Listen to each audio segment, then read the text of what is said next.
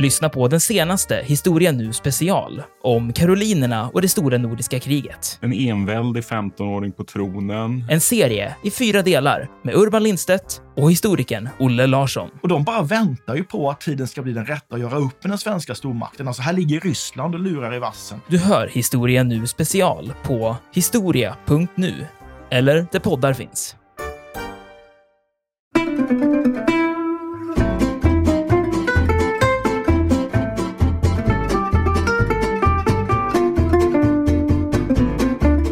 På kvällen den 28 oktober så upptäcker försvaret att en sovjetisk flottstyrka är på väg mot den svenska gränsen.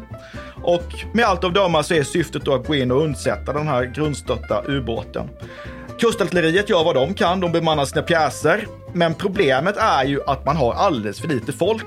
Alltså det här är mellan två värnpliktskullar. Man har någon slags grundberedskap. De värnpliktiga som ligger inne har inte kommit tillräckligt långt. Men man lyckas i alla fall skrapa ihop tillräckligt mycket folk för att bemanna någon pjäs och ett batteri då låser sin målradar mot de här fartygen för att få dem att stanna.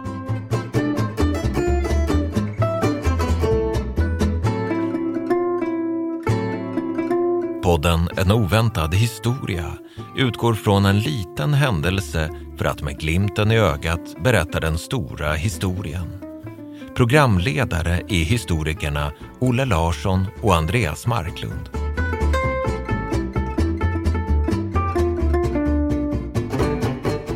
Hallå Andreas! God morgon! Hur står det till? Det är faktiskt jättebra. Himla bra. Det finns ju vissa bilder man ser som historiker som på något sätt fastnar mer än andra i vårt minne.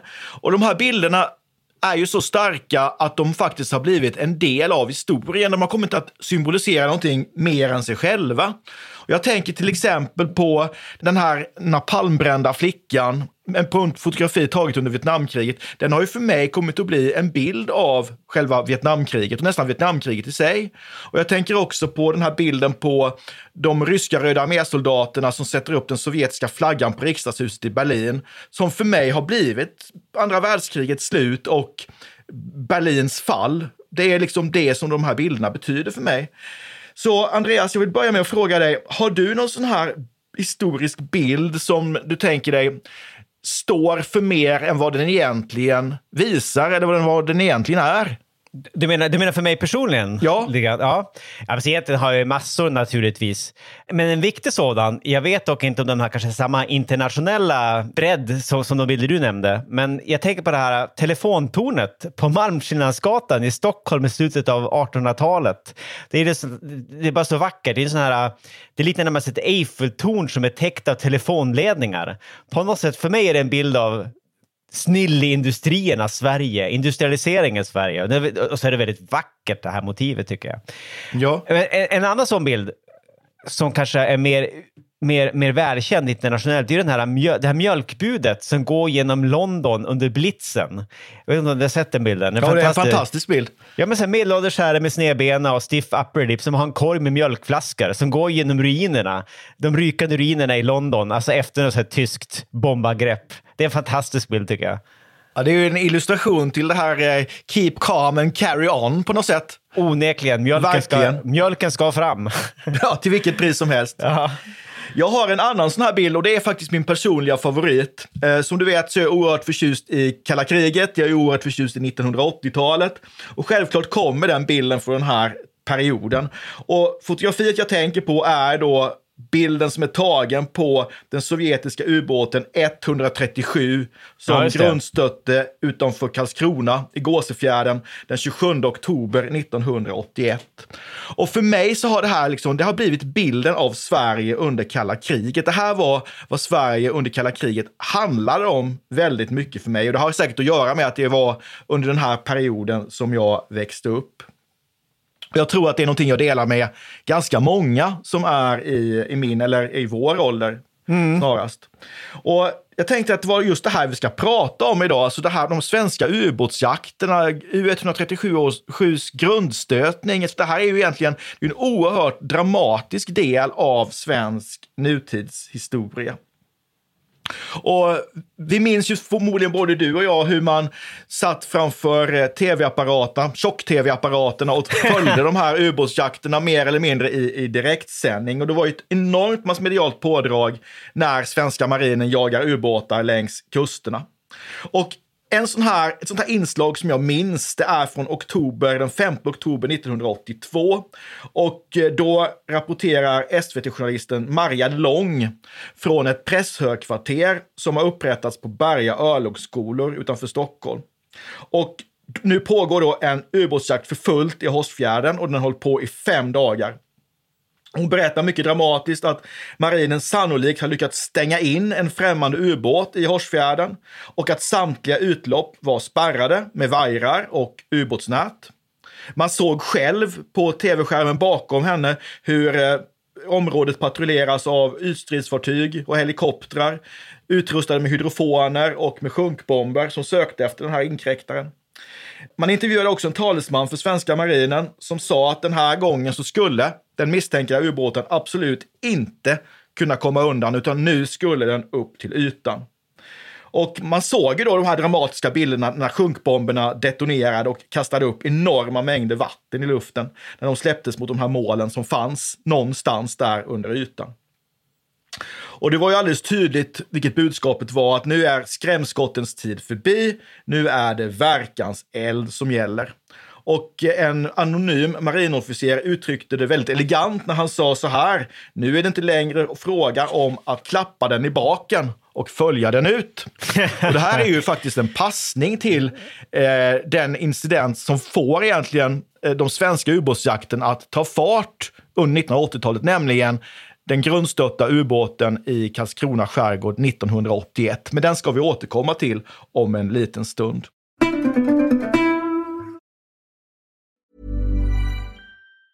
Burrows furniture is built for the way you live. From ensuring easy assembly and disassembly to honoring highly requested new colors for their award-winning seating, they always have their customers in mind. Their modular seating is made out of durable materials to last and grow with you. And with Burrow, you always get fast, free shipping.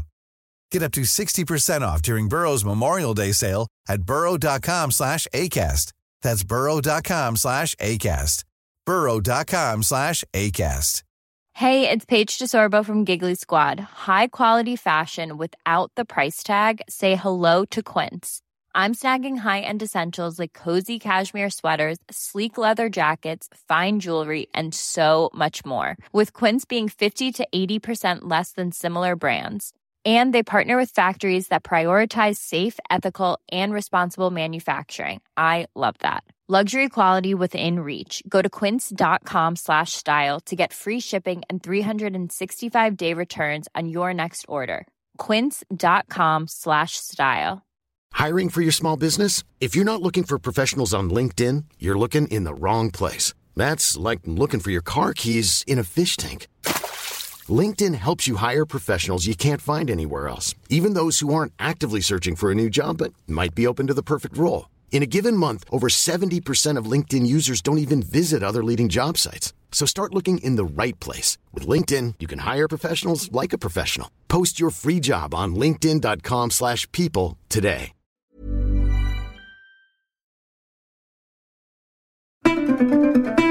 Men först så tänker jag mig så här, alltså det här är ett tidigt 80-tal och om ubåtarna, ubåtskränkningarna och ubåtsjakterna på något sätt ska bli begripliga och man ska förstå hur laddade de här tillfällena var så måste man börja med att sätta in dem i ett sammanhang. Så Andreas, mm. nu bollar jag till dig. Ja, hur skulle tack. du beskriva kalla kriget i början av 1980-talet och kanske allt framförallt då kalla kriget i, i Östersjöområdet? Ja, men alltså vi, vi har ju varit inne på det här i tidigare avsnitt. Kalla kriget kom ju in i en ny, väldigt, väldigt kall fas i början av 80-talet. Alltså så kall, det är, då är det så kallt att det nästan blir varmt. 800 grader. Du kan lita på mig, som Ebba Grön sjöng. Men alltså, världen hade ju präglats av en lång avspänningsperiod före det här, då, mellan, under 1960 och 1970-talen, alltså det man kallar för detant. Men den upphör ju i slutet av 70-talet genom den sovjetiska inmarschen i Afghanistan, julen 1979. Och det är den här vevan då som de här medeldistansrobotarna börjar placeras ut i Europa, som kapprustningen ökar och som Sovjetunionen då börjar uppträda allt mer aggressivt. Synligt kan man väl säga då, i Östersjöområdet som du nämnde. Alltså den här terrorbalansen som vi också har återkommit till i olika sammanhang. Den blir ju återigen då väldigt accentuerad och bägge sidor, alltså både öst och väst, börjar satsa enorma summor på sina kärnvapenarsenaler då för att kunna hålla jämna steg med, med motståndaren. Och det här, som sagt, vi som var unga, vi som var barn då, vi, vi var ju väldigt medvetna om det här. Alltså världen var väldigt medveten om det här spända läget och jag kommer ihåg tv-programmen från min barndom. Det skrämde livet ur mig närmast. Och jag kommer också ihåg att det genomfördes då massor av demonstrationer både i Umeå och i resten av världen. Alltså det såg man ju på tv konstant. Alltså stora demonstrationer mot kärnvapen och för världsfreden, inte minst. Alltså man talade ju väldigt mycket om det här risken för ett så kallat tredje världskrig. Och jag tror att man måste ha just den här spända stämningen klar för sig för att förstå vilket otroligt intryck de här bilderna från ubåtsjakterna gjorde på oss, eh, hela svenska folket. Och också hur starkt man reagerade när det faktiskt står en sovjetisk ubåt på grund in i militärt skyddsområde. För som du säger, alltså mycket handlade om kärnvapen man stötte på nyhetsrapportering om nyplacerade kärnvapen varje vecka. Alltså man var ju uppriktigt rädd för ett tredje världskrig utkämpat med kärnvapen i början på 80-talet. Och den här oron blir ju inte på något sätt mindre av att den sovjetiska marskalken Nikolaj Ogarkov förklarar alltså att eh, visst, det kan bli ett, ett, ett, kärnvapenkrig, men det kommer Sovjetunionen vinna. Bilden hade ju varit innan att ett, ett kärnvapenkrig är ingenting som någon kan vinna. Därför det är ju hela liksom, idén bakom, bakom terrorbalansen egentligen. Och det blir ju också väldigt spänt när Ronald Reagan börjar upprusta, mer aggressiv retorik.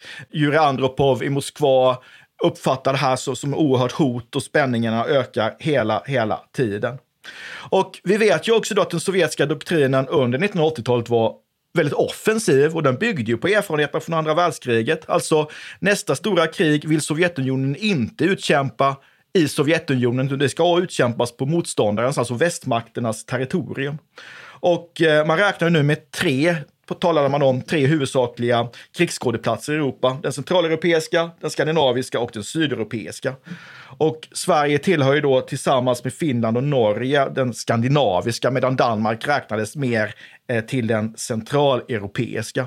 Tanken var väl då att Danmark skulle beröras av de här massiva pansaranfallen genom, eh, genom Europa. Just det. Och för Sverige hade ju det här bäring, för jag menar Sverige hade ju som en officiell utrikespolitisk doktrin att man skulle vara alliansfri i fred för att möjliggöra neutralitet i krig. Men, och det är ju ett stort men, i princip under hela efterkrigstiden, alltså i varje fall sedan Nato bildas 1949, så har man ju spelat under täcket med västmakterna. Med signalspaningsutbyte, man har fått köpa krigsmateriel, radarutrustning med mera och med mera från USA. Och naturligtvis så känner Sovjetunionen till detta. Och det här gör ju att risken att Sverige skulle dras in i en väpnad konflikt i Europa, trots sina försäkrade neutralitet, var ju minst sagt överhängande. Och eh, i officiella rapporter som har dykt upp nu efter kalla krigets slut så vet vi ju att Sovjetunionen betraktade Sverige som, jag citerar, neutralt men västligt orienterat. Och det har ju också dykt upp källor som, alltså med övningsmaterial som visar eh, övningsscenarier från Warszawapakten där eh, man då visar hur man tränade planerade för att kunna landstiga eh, på svenska sydkusten i händelse av krig. Så hotbilden mot Sverige var ju reell, får man väl säga. Och det här gör ju att det fanns ju all anledning för Sovjetunionen att liksom skaffa sig underrättelser om svenska förhållanden. Och det är förmodligen mot den bakgrunden som vi ska se det faktum att ubåtskränkningarna blev vanligare under 1980-talet. Man kan ju också påpeka att det här inte var något nytt fenomen utan att ubåtskränkningar fanns också under 1960 och 1970-talen. Men då var de ganska få. Det handlade alltså om ett tiotal kränkningar max per år. Men det här förändras ju drastiskt under 1980-talet. Och så plötsligt så kommer kalla kriget oerhört nära. Och det är då den 27 oktober 1981 som ubåten 137. Sovjetisk ubåt kör på grund i Blekinge skärgård. Mitt inne i militärt skyddsområde. Andreas, vad är det som händer? Ja, ja, men det här är ju jättebisarrt. Men alltså, vi kan väl börja med att konstatera, som du själv var inne på, alltså, att det hade ju förekommit eh, ubåtsobservationer och kränkningar tidigare. Men alltså, under den här eh, bistrare fasen av det kalla kriget, det nya kalla kriget som det pratas om ibland, så började också då ubåtarna i Sveriges närområde att agera annorlunda. Alltså, de började bli mer aggressiva, precis som resten av moder Ryssland, Sovjetunionen, och mer offensiva. Och de lät sig inte avvisas då de påträffades. Alltså, trots massiva sjunkbombsinsatser så stannade de kvar i området. Sen vad, vad gäller då nationalitetsbestämning och sånt så visste man ju inte säkert varifrån det kom. Alltså det var mycket som tydde på att det var sovjetiska ubåtar, men man hade ju inte bevis. Det kom ju däremot då, som jag hör på att säga, som en skänk från ovan, men det kanske är snarare då som en gåva från havet. Den 27 oktober 1981 då U137, eh, en sovjetisk ubåt av whiskyklassen gick på grund i Gåsefjärden utanför Karlskrona. Och här känner jag att jag måste dra ett dåligt skämt. Det Whiskey on the rocks, eh, det snackar man om ibland i, i NATO-kretsar har jag noterat. Ja, och det är ju rätt roligt faktiskt. Ja, det, det är ju faktiskt jättekul i sig själv. Eh, nåväl, tillbaka till, eh, till, till, till eh, programstrukturen. Den här grundstötningen är egentligen rum då ganska sent på kvällen, men det dröjde ju faktiskt, faktiskt till nästa dag då innan den stora svenska marinbasen då i Karlskrona fick kännedom om vad det var som hade inträffat. Och det var väl en, det var en lokal fiskare som ringde in och berättade att det står en jädra ubåt på grund där ute. Och det här verkade ju helt osannolikt naturligtvis. Eh, Men personal skickades ut till platsen och då kunde vi konstatera att det här var ju faktiskt en ubåt och till och med en sovjetisk ubåt, för man kunde se att den hade då en rödvit flagga då i tornet. Och då underrättas ju den dåvarande statsministern, den, den gode Thorbjörn Fälldin, pronto om det här och den sovjetiska ambassadören kallades till UD för att ta emot då en skarpt formulerad svensk protest. Men Sovjetunionen förnekar väl direkt, ganska direkt då att det här ska ha varit en, en avsiktlig kränkning, utan de menar med att det handlar om någon slags eh, felnavigering på grund av eh, undermålig navigationsutrustning. Däremot krävde ju de styrande i Kreml på ett väldigt hotfullt sätt att man skulle då släppa in sovjetiska fartyg för att få bogsera ut den här ubåten, alltså hjälpa de här snubbarna hem till moder Ryssland igen. Och det var ju något som då svenskarna med kraft avvisade. Och just det här med att det var en felnavigering, det är ju någonting som Sovjetunionen håller fast vid hela tiden. Och det gör ju även ubåtens kapten, kapten Gushin. I princip alla instrument på ubåten ska då ha varit trasiga. Och han säger ju själv att han tro, de trodde att de på något sätt var någonstans i trakterna av, av Bornholm. Den svenska marinen i alla fall är helt övertygad om att det här handlar om ett avsiktligt intrång. Man menar ju på att ingen kommer så här långt in i Karlskrona skärgård som av en olyckshändelse. Ubåten hade ju uppenbarligen följt då en av den svenska marinens krigsfarleder i riktning mot en hemlig krigsförtöjningsplats. Och nej, säger man, felnavigering, det är inte rimligt. Det håller inte. Men läget här är ju oerhört spänt därför att som sagt var Sovjetunionen har krävt att få komma in och själva dra loss den här ubåten. Och för svenskarna är det naturligtvis helt och hållet uteslutet. Man kan ju inte släppa in sovjetiska örlogsfartyg i ett militärt skyddsområde. Man kan ju inte ens släppa dem över den svenska gränsen. Så svenskarna säger nej. Ni kommer inte att få komma in att bärga ubåten. Men det verkar ju då, i början i alla fall, som om Sovjetunionen inte tänker att ta nej för ett svar. Man kommer inte acceptera det svenska nejet. Så på kvällen den 28 oktober så upptäcker försvaret att en sovjetisk flottstyrka är på väg mot den svenska gränsen. Och med allt av döma så är syftet då att gå in och undsätta den här grundstötta ubåten. Kustartilleriet gör vad de kan, de bemannar sina pjäser. Men problemet är ju att man har alldeles för lite folk. Alltså det här är mellan två värnpliktskullar. Man har någon slags grundberedskap. De värnpliktiga som ligger inne har inte kommit tillräckligt långt. Men man lyckas i alla fall skrapa ihop tillräckligt mycket folk för att bemanna någon pjäs och ett batteri då låser sin målradar mot de här fartygen för att få dem att stanna. Och eh, det här funkar inte. Alltså, man låser målradaren, men fartygen fortsätter. Och då tar man en, en chansning. För att egentligen så är det så att de här pjäserna är inte beredda att ge eld. Men det ska ju inte Sovjetunionen veta, utan de ska ju tro att svenskarna är beredda att när som helst avlossa sina sjömålsgranater mot, mot dem. Så då gör man något mycket speciellt. Man går över till så kallad hoppfrekvens. Och utan att bli för tekniskt så är det här alltså, hoppfrekvens var någonting man bara fick använda i krigstid. Och det innebär ju då helt enkelt att en radar, målradar snabbt byter mellan olika frekvenser, vilket gör att den blir väldigt, väldigt svår eller till och med omöjlig att störa ut för fienden. Och det här gör man för man vill visa Sovjetunionen att vi menar faktiskt allvar. Och det här fungerar ju faktiskt alldeles utmärkt. Därför att så fort man slår på målradaren så ser man då nästan omedelbart hur fartygen, de sovjetiska fartygen saktar in och stannar innan man har gått över gränsen. Och därmed så har man i alla fall tillfälligt ändå undvikit en väpnad konfrontation. Vilken krigslist! Ja, Det, det är ju imponerande. Och det som är fascinerande här är också att man skickar ut svenskt spaningsflyg för att se vad är det vi har att göra med. Och det de ser är ganska skrämmande för att man ser inte en människa ovanpå däck på de här sovjetiska fartygen. Alla luckor är stängda och det här är någonting som tyder på att de här fartygen var beredda på strid. De är alltså Men- stridsberedda. Men, men kan det också ha varit liksom en signal bara, lite grann samma sak, en krigslista, att de spelade tuffare än de egentligen var, precis som svenskarna gjorde här? Det kan det absolut ha varit. Och den svenska reaktionen blir ju nu att man, skickar, man klargör fyra stycken attack-Viggenplan från ÖBs egen eskader, alltså den som heter E1, kallad ÖBs klubba. Och det var ju den som var liksom förstahandsvalet för att möta en väntad sovjetisk invasion över Östersjön under, under kalla kriget. Och den gör sig redo att gå upp och det gör, gör planen också. Och den första tanken är att man ska genomföra ett skenanfall mot den här flottenheten. Men man tänker att det här kan bli lite för farligt så att eh, man skrotar den idén.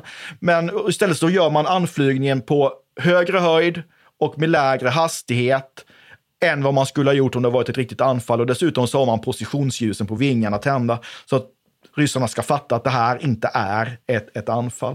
Ja, men det låter som ett förnuftigt beslut i det här läget. Ja, men det här är ju, det är ju oerhört farligt på flera sätt. Därför att dessutom så har ju svenskarna, man har ju ka- kallat ner svenska specialförband, alltså både kustjägarförband och eh, fallskärmsjägarförband som har grupperat på öarna i närheten av, av, eh, av ubåten. Och de visas ju upp också my- mycket me- medialt då, för man ska visa det här är vad Sverige har att komma Ja, jag, med. jag, jag kommer ihåg det från tv faktiskt. Ja, svartmålade ansikten Ja. och röda och gröna bastrar och sådär. Exakt, exakt. De skrek, kommer jag Ja, ihåg. de skrek, men de var ju inte bara där för syns skull, utan de, de, man hade ju faktiskt långt framskridna planer på att storma den här eh, ubåten. Eftersom man inte fick ombord egentligen. Och det var nog en, en, en rackarns tur att man inte gjorde det, för nu i efterhand så vet vi att Sovjetunionen hade förberett den här ubåten för sprängning. Så hade svenskarna stormat och försökt ta sig ombord så hade man med största sannolikhet sprängt ubåten i luften. Och då hade vi fått både svenska och eh, sovjetiska förluster i, i, i människoliv. Alltså, även, de hade även då offrat sitt eget manskap. Ja, det var liksom tanken. De hade de orden. Man, det här är vårt territorium. Det här har vi hemliga handlingar ombord och kanske annat också som svenskarna inte bör känna till. Ja, alltså, precis. Sovjetis Ja. Sovjetiska kodmaskiner och sådana där saker. Det här bekräftades faktiskt av den eh, sovjetiska politiska officeren som var ombord ganska långt efteråt. Jag, såg, en- jag kommer inte ihåg vad han heter nu, men det var en ganska intressant intervju när han sa jo, men det här, så här, så här resonerade vi. Okej, och med tanke på vad vi vet om vad som fanns ombord på den båten i termen av bomber och sånt så var det väl en jädra tur att det inte sprängdes. Ja, precis. För Andreas, vad är det man hittar ombord? Jo, men alltså, ja, man hittar väl indikationer på är det väl snarare. Va? Alltså, det är personal från FOA va? som eh, genomför undersökningar av den där ubåten, av, skrovet, med någon slags så här Geijermätare och grejer. Och de märker att det är tydliga indikationer på den. Den avger faktiskt då radioaktiv strålning. Så det är alltså indikationer på att det faktiskt finns kärnvapen ombord på ubåten. Och det är väl det här då som Fälldin då, med några berömda ord vid en presskonferens uttrycker som att det finns med sannolikhet gränsande till visshet kärnvapen ombord på den här båten. Eh, det kom, jag kommer också ihåg det här från min barn. Jag kommer ihåg det, ett, ett väldigt tidigt mediaminne för mig. Att jag kommer ihåg att jag såg någon löpsedel. Jag kommer inte ihåg om det var Aftonbladet eller Expressen som skrev att det fanns Hiroshima-bomber ombord på ubåten. Eh, så jag var tvungen att fråga familjen, vad, vad, är, vad är en Hiroshima-bomb för någonting, farfar? Eh, och så svarade ryssarna på det här då. Ett, ett annat intressant begrepp, att de hade erforderliga vapen ombord. vad nu det betyder. De, de vapen som krävs för att klara en kritisk situation. Så de förnekade det väl heller inte riktigt? Nej, och det, just att man säger att vi har de vapen som krävs, alltså de erforderliga vapen ombord, det tog ju svenskar som bekräftelse på att de faktiskt hade kärnvapen ombord. Och det var ju ingen som trodde det från början, för att den här ubåten var ju i ganska risigt skick. Flera svenska officerare sa att den är ju knappt sjöduglig. Varför i herrans namn skulle man gruppera, alltså, eh, ha kärnvapen ombord på den här? Men det, det, var uppenbarligen så. Det är svårt att hitta något annan rimlig förklaring till, eh, eh, till det här, de här de här strålningen man uppmätt och den typen av plutonium som man hittade ombord. Den enda kända användningen för den typen av plutonium som jag känner till är just eh, kärnladdningar. Ja, just det. För det här kan ju inte ha varit en atomdriven ubåt. Nej, det, det var det inte, utan det var en, en, gammal, gammal klassiker så att säga. Just det. Ja. en gammal whiskyklassiker.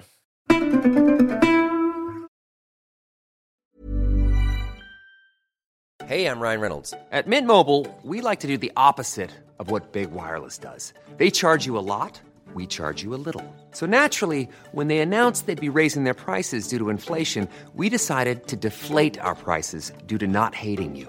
That's right. We're cutting the price of Mint Unlimited from $30 a month to just $15 a month. Give it a try at mintmobile.com slash switch. $45 upfront for three months plus taxes and fees. Promo for new customers for limited time. Unlimited more than 40 gigabytes per month. Slows. Full terms at mintmobile.com. There's never been a faster or easier way to start your weight loss journey than with PlushCare. PlushCare accepts most insurance plans and gives you online access to board-certified physicians who can prescribe FDA-approved weight loss medications like Wigovi and Zepbound for those who qualify. Take charge of your health and speak with a board-certified physician about a weight loss plan that's right for you. Get started today at plushcare.com slash weight loss. That's plushcare.com slash weight loss. plushcare.com slash weight loss. This is Paige, the co-host of Giggly Squad, and I want to tell you about a company that I've been loving, Olive and June. Olive and June gives you everything that you need for a salon quality manicure in one box. And if you break it down, it really comes out to $2 a manicure, which is absolutely insane. It's also so easy to get salon worthy nails at home with Olive and June. The difference between how your nails used to look when you did them yourself and now with the Manny system is a complete game changer. The best thing about Olive and June too is it's a quick dry. Dries in about one minute, lasts for five days, and full coverage in up to one to two coats. Visit oliveandjune.com slash perfectmanny20 for 20% off your first system. That's oliveandjune.com slash perfectmanny20 for 20% off your first system. System.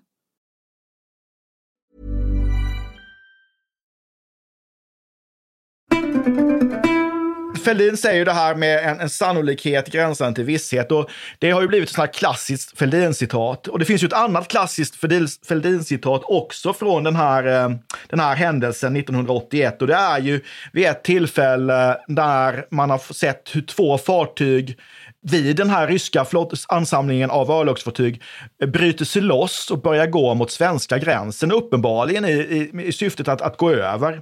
Och då ringer den svenska överbefälhavaren Lennart Ljung upp Torbjörn Fälldin och säger följande har inträffat. Vi har några fartyg på väg mot svenska gränsen. Jag vet ju egentligen vad jag har för order, men jag vill höra det från dig. Och då svarar Fälldin instruktionen gäller. Håll gränsen onekligen ganska rakt på sak. Precis, men det visade sig sen då att det här var eh, falskt larm, utan de här två fartygen man såg var egentligen västtyska handelsfartyg som egentligen bara passerat genom den här gruppen av sovjetiska eh, örlogsfartyg. Det, det är ju också jättebisarrt. Ja, hur, hur, våga, hur vågade de? Ja. Men den här krisen, den, den, den löses ju lyckligt får man säga. Eh, den 6 november så är den över och då är det svenska boxerbåtar som boxerar ut den här ubåten till gränsen där den då tas emot av sovjetiska fartyg. Och en gång då så får, skriver regeringen till Moskva en mycket skarpt formulerad not där man då kräver att alla kränkningar av svenskt territorium ska upphöra. Och den svenska inställningen är alltså att det här var en avsiktlig kränkning. Och det man kan lägga till här, det är ju, vi pratade om eh, nationalitetsfråga förut och det här är ju faktiskt den enda säkra nationalitetsbestämningen vi har av en främmande ubåt på svenskt vatten under eh, hela kalla kriget.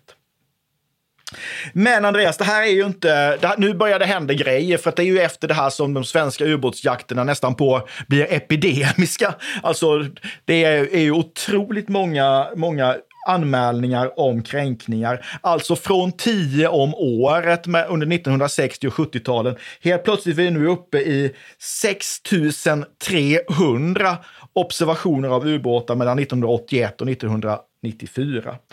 Vad kan vi säga om de andra ubåtsjakterna? Alltså, följde de någon slags mönster? Så hur gick det till? vi som upplevde det här på tv, för oss så blev det här närmast, till sist blev det närmast något, något löjeväckande, va? kan man inte säga det? Alltså det var ju verkligen ett återkommande inslag i nyhetssändningen under hela 80-talet. Men alltså en av de mest uppmärksammade incidenterna, det var ju det här i Hårsefjärden 1982 som du pratade om i början av det här avsnittet.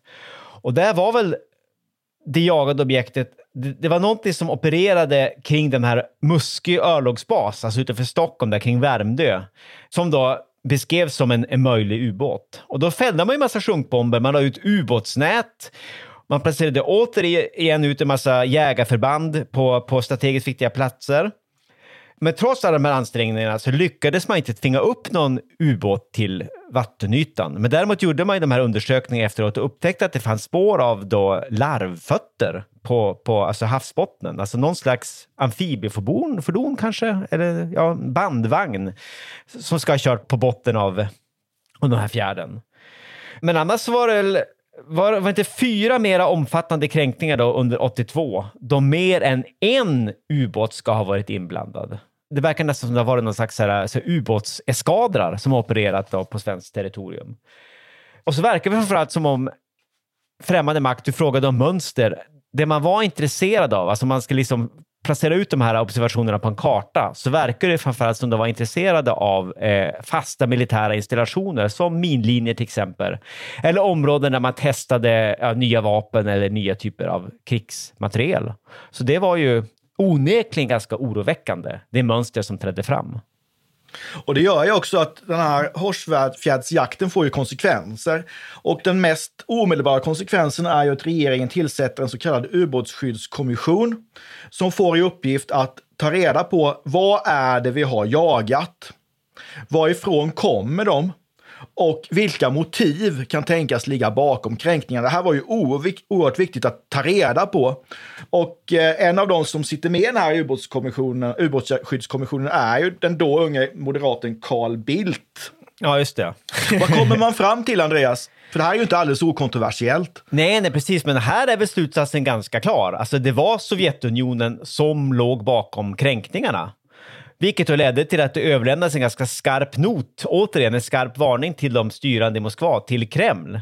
Men man diskuterar väl än idag om, om huruvida det här var korrekt eller ej. Alltså den enda säkra nationalitetsbestämning som vi har, det är ju incidenten från Gåsefjärden 1981, vilket ju onekligen är ett ganska gediget bevismaterial, får man ju eh, understryka då, men det är ändå bara ett, ett tillfälle trots allt. Men det finns ju då bedömare då som än i våra dagar ifrågasätter om det verkligen var undervattensfarkoster som marinen jagade eller om det var något annat. Alltså biologiska fenomen som sälar eller fiskar. Jag kommer ihåg att det till och med pratades om mink ganska mycket på 80-talet.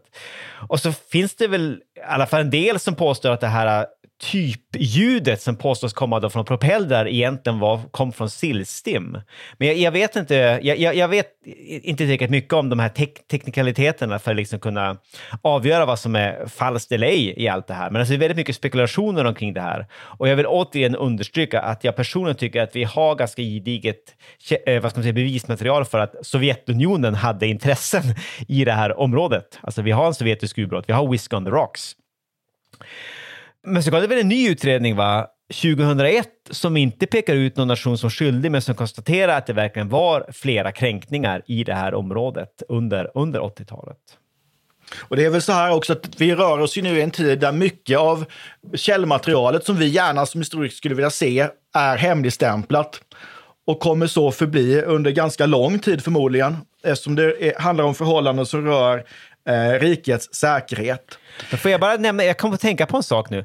Alltså inte för att bara låta jätteparanoid, som en paranoid kille med foliehatt, men det var en hel del röra i den där debatten och de här kon konklusionerna, slutsatserna blev ju ofta förlöjligade. Eh, man snackade om minkstim, minkar och sillstim och saker. Jag tänkte säga sovjetiska desinformationskampanjer. Är det någon som har undersökt det? Kan det ha figurerat i det här också? Alltså man har liksom använt sig av olika typer av påverkansoperationer som har liksom dragit den här kommissionens slutsatser i en... Alltså man har liksom påverkat uppfattningen av det. Det, det där är ju en jätteintressant fråga. Det skulle ja, jag gärna vilja undersöka också faktiskt. Eh, det tycker jag är jättespännande. Men som man har liksom underbygga den här skepsisen mot, mot eh, ubåtskommissionen. Ja, för man vet ju också att eh, Sovjetunionen var i högsta grad inblandad i att påverka opinionen mot kärnvapenutplacering i väst i början på 1980-talet.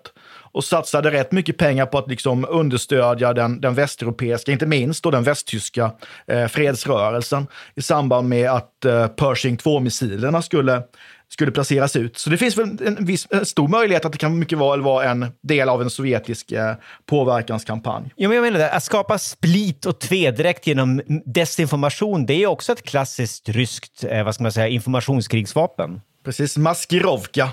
Exakt. Så vi kallar det för. Exakt. I, i spionbranschen. Men den här ubåtskommissionen får ju också inrikespolitiska konsekvenser. Alltså Palme blir ju vansinnig av att man pekar ut Sovjetunionen så tydligt som man gör. Och ännu argare blir han när Carl Bildt på eget bevåg reser till, till USA för att diskutera den svenska ubåtskommissionens resultat med den amerikanska underrättelsetjänsten. Han, han går ju fullständigt i tak. vad, vad, är det här? Så vad, vad tror du? Hur kommer omvärlden ser på vår så kallade alliansfrihet om du gör på det här sättet. Åker raka vägen till västs största underrättelsetjänst och pratar om våra eh, resultat. Mm. Men det här får ju också konsekvenser för, för eh, det svenska försvaret därför att eh, det här spända världsläget i kombination då med ubåtskränkningar som blir någon slags egentligen bevis för att läget verkligen är farligt gör ju att försvaret får ökade resurser. Man satsar ju pengar, ganska mycket stora resurser på att marinen ska förbättra just sin ubåtsjaktsförmåga. Men man fattar ju också beslut om att man ska utveckla ett nytt svenskt krigs, eh, stridsflygplan, det som nämligen blir JAS Gripen. Och det här tycker jag är rätt spännande Sverige får ju faktiskt köpa in ett, eh, ett system från USA som heter, kallas för SOSUS, Sound Surveillance System. Alltså ett system med hydrofoner som ska placeras på, på havsbotten för att spela in just uh, ubåtsljud som sen då ska kunna identifieras med hjälp av ett ljudbibliotek som man också får till då. Och det här placerar man ut i svenska vatten och det kallas då för S4. Det tycker mm. jag är mm. jättespännande. Det är jättespännande. Och extra spännande att det, det placeras ju ganska långt norrut i Östersjön. Alltså det är ju alltså i Kvarken. Ja, eh, precis. Alltså vattnen utanför, mellan Umeå och Vasa. Det är ju inte en plats som man normalt förknippar med sovjetiska ubåtskränkningar. Eh, men jag tror att man började titta på en ny, alltså ett nytt sovjetiskt agerande, framförallt kopplat till, till, till Nordkalotten och till området kring Murmansk. Och då blir ju norra delarna av, av, av, av Bottenviken helt plötsligt intressanta. Kanske som en grupperingsplats för, för sovjetiska ubåtar.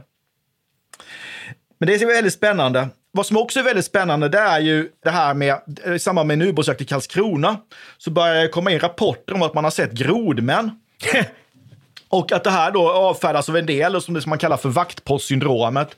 Man står ensam mitt i natten och helt plötsligt så ser man saker som inte existerar. Och det är ju en kombination då av så att säga, mörker och stress. Men andra tar ju det här på allvar. Alltså, Andreas, kort. Varför skulle främmande makt ha, ha intresse av att placera grodmän på svenska öar? Jo, men alltså det här med grodmän, eh, attackdykare kanske man också kan säga, det brukar kopplas till det här sovjetiska elitförbandet Spetsnaz. Alltså ett slags eh, divisionsförband som jag tror är kopplat till GRU, va? alltså den militära underrättelsetjänsten, som har då upp, upp till uppgift att utföra sabotage, underrättelsetjänst och likvidationer mord eh, i så kallat skymningsläge, alltså under den där fasen som leder fram till ett krigsutbrott just före alltså utbrottet av, egentligt, eh, av ett egentligt krig. Uppgifter kom väl i början av 80-talet från någon slags sovjetisk avhoppare om att Sovjetunionen faktiskt då utbildade särskilda kommandoenheter inom Spetsnaz som skulle kunna operera i Sverige under ett skymningsläge. Och de skulle då bland annat då störa mobiliseringen. De skulle slå ut nyckelpersonal, alltså genom att skjuta ihjäl piloter till exempel i deras hem. Och de skulle sabotera flygfält och radaranläggningar. Och ett sätt för dem att ta sig in i Sverige obemärkt skulle då kunna vara med hjälp av olika typer av undervattensfarkoster. Alltså jag kommer ihåg att man under, det måste ju ha varit senare 80-talet, började snacka om miniubåtar i, all, alltså i, i, stigande grad. Och det rörde sig kanske då omkring tusen man va? i så små grupper som skulle verka i Sverige och de var väl baserade då ganska nära inpå, alltså i, eh, på, på någon bas i Kaliningrad. va? Ja, det heter så, Baltisk, ligger utanför Kaliningrad. Just ja. Så det är väl kanske inte omöjligt då att de här uh, observationerna av grodmän eller attackdykare kan då förklaras med att det var den här typen av soldater som övade sig inför ett eventuellt skarpt läge, alltså som övade sig inför ett, ett, ett eventuellt då, skymningsläge. Och att det också kan ha handlat om att man byter ut personal som redan fanns i Sverige så att man så att säga roterade spetsnazförband. Att det är, man helt enkelt bytte ut personal helt enkelt. Just det. In med gamla dykare. Just det. Ut med, med, med, eller in med nya dykare, ut med gamla. Dykare som dessutom kanske pratade flytande svenska och Precis. dessutom kunde, medan de var i landet, också bidra till att sprida liksom då falsk information om minkar och eh, sillstim och så vidare och bara skapa förvirring i den svenska debatten och den, svensk, den svenska liksom, öppenheten var ju något alldeles fantastiskt. Jag menar, vill man veta var de svenska stridsflygarna bodde så var det ju bara att skaffa sig, gå in i en telefonkiosk, titta i en telefonkatalog där, man stod, där det står namn och yrke och adress och telefonnummer. Men som sagt det kan ju vara då det här med spetsnaz som är en förklaring. Och de andra förklaringarna till ubåtskränkningar skulle kunna vara som vi nämnde tidigare, då, alltså att, att rekognosera basområden och skaffa sig underrättelser om vapensystem. Man är oftast ubåtskränkningar i områden där man testar ny krigsmateriel, till exempel torpeder. Eller fasta anläggningar som, som minlinjer och sådant. Men Andreas, uh, our time is running out, som det heter på utrikiska. Darn. En avslutande kontrafaktisk fråga. Den svenska marinen lyckades ju aldrig få upp någon ubåt under 1980-talet. Förutom den som körde upp på land själv då. Men vad hade hänt om? Hur skulle, vilka, vilka konsekvenser hade det fått om Sverige hade, låt säga, sänkt eller tvingat upp en sovjetisk ubåt i början på 1980-talet? Um, ehm, Ja, men det, är lite svårt att säga eftersom ett sådant handlande leder ju alltid då till en, eh, en, spänd situation och spända situationer är kroniskt oförutsägbara. Eh, det handlar liksom eh, om liksom folk, folk håller liksom nerverna under kontroll ganska mycket, alltså hur det här ska liksom falla ut. Men alltså, vi klarade ju incidenten med U137 som var ett relativt skarpt läge utan att det eskalerade till krig. Så frågan är om vi inte också skulle kunna klara en sån där situation utan att det faktiskt blev en, en katastrof. Eh, alltså, i alla fall att bringa upp en ubåt i vattenytan. Sen när vi faktiskt sprängde den, ja, vad vet jag? Ja. Nej, kanske, det, det allvarligaste kanske hade varit för Sovjetunionen den otroliga negativa publicitet, publicitet det hade, varit, hade, hade inneburit för ett land som talar om Östersjön som, fred, talar om Östersjön som fredens hav och sådär. Ja, jag, jag, tror det skulle vara naturligtvis väldigt problematiskt och obehagligt, men jag tror inte att det skulle ha lett till ett tredje världskrig. Det tror jag det inte. Tror däremot, däremot kanske Sverige skulle ha gått med i NATO tidigare. Ja, det är inte alls omöjligt, men det är en spännande kontrafaktisk fråga. Mm. Ska vi avsluta med detta Andreas och säga tack för idag? Det gör vi. Tack Andreas, trevligt. Vi ses. Hej då! Det gör vi. Hej hej! Vi tackar programledarna Olle Larsson och Andreas Marklund. Kontakta gärna Olle och Andreas på ovantad.historia.nu. Vi läser allt, men hinner kanske inte alltid svara.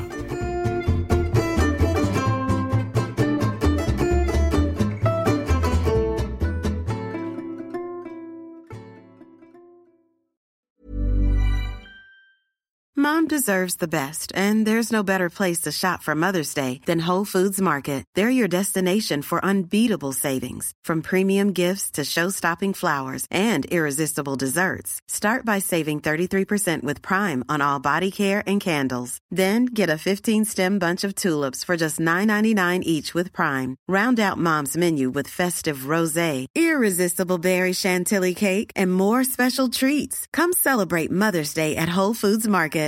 Hey, it's Danny Pellegrino from Everything Iconic.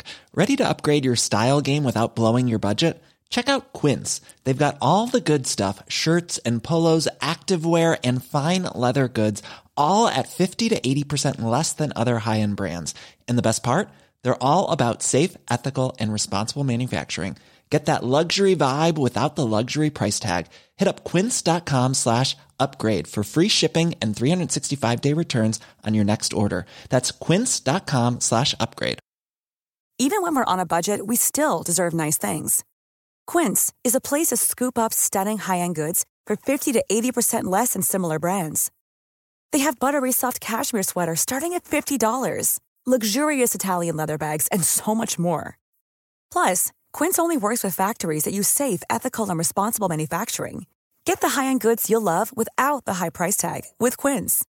Go to quince.com/style for free shipping and 365-day returns. Iran har under 1900-talet genomgått tre omvälvande revolutioner som orienterat landet antingen mot västerlandets modell eller mot en auktoritär styrelseform. Idag pågår en social revolution i landet som vänder sig mot det islamistiska styret och vars anhängare har Europa och väst som förebilder. I en viktig bok ger idéhistorikern Mohammad Faslashemi en djupare förståelse för dagens dramatiska händelseutveckling. Iran mellan tre revolutioner är utgiven av förlaget Historiska Media. Beställ den fysiska boken på förlagets hemsida historiskamedia.se eller köp den i en bokhandel nära dig.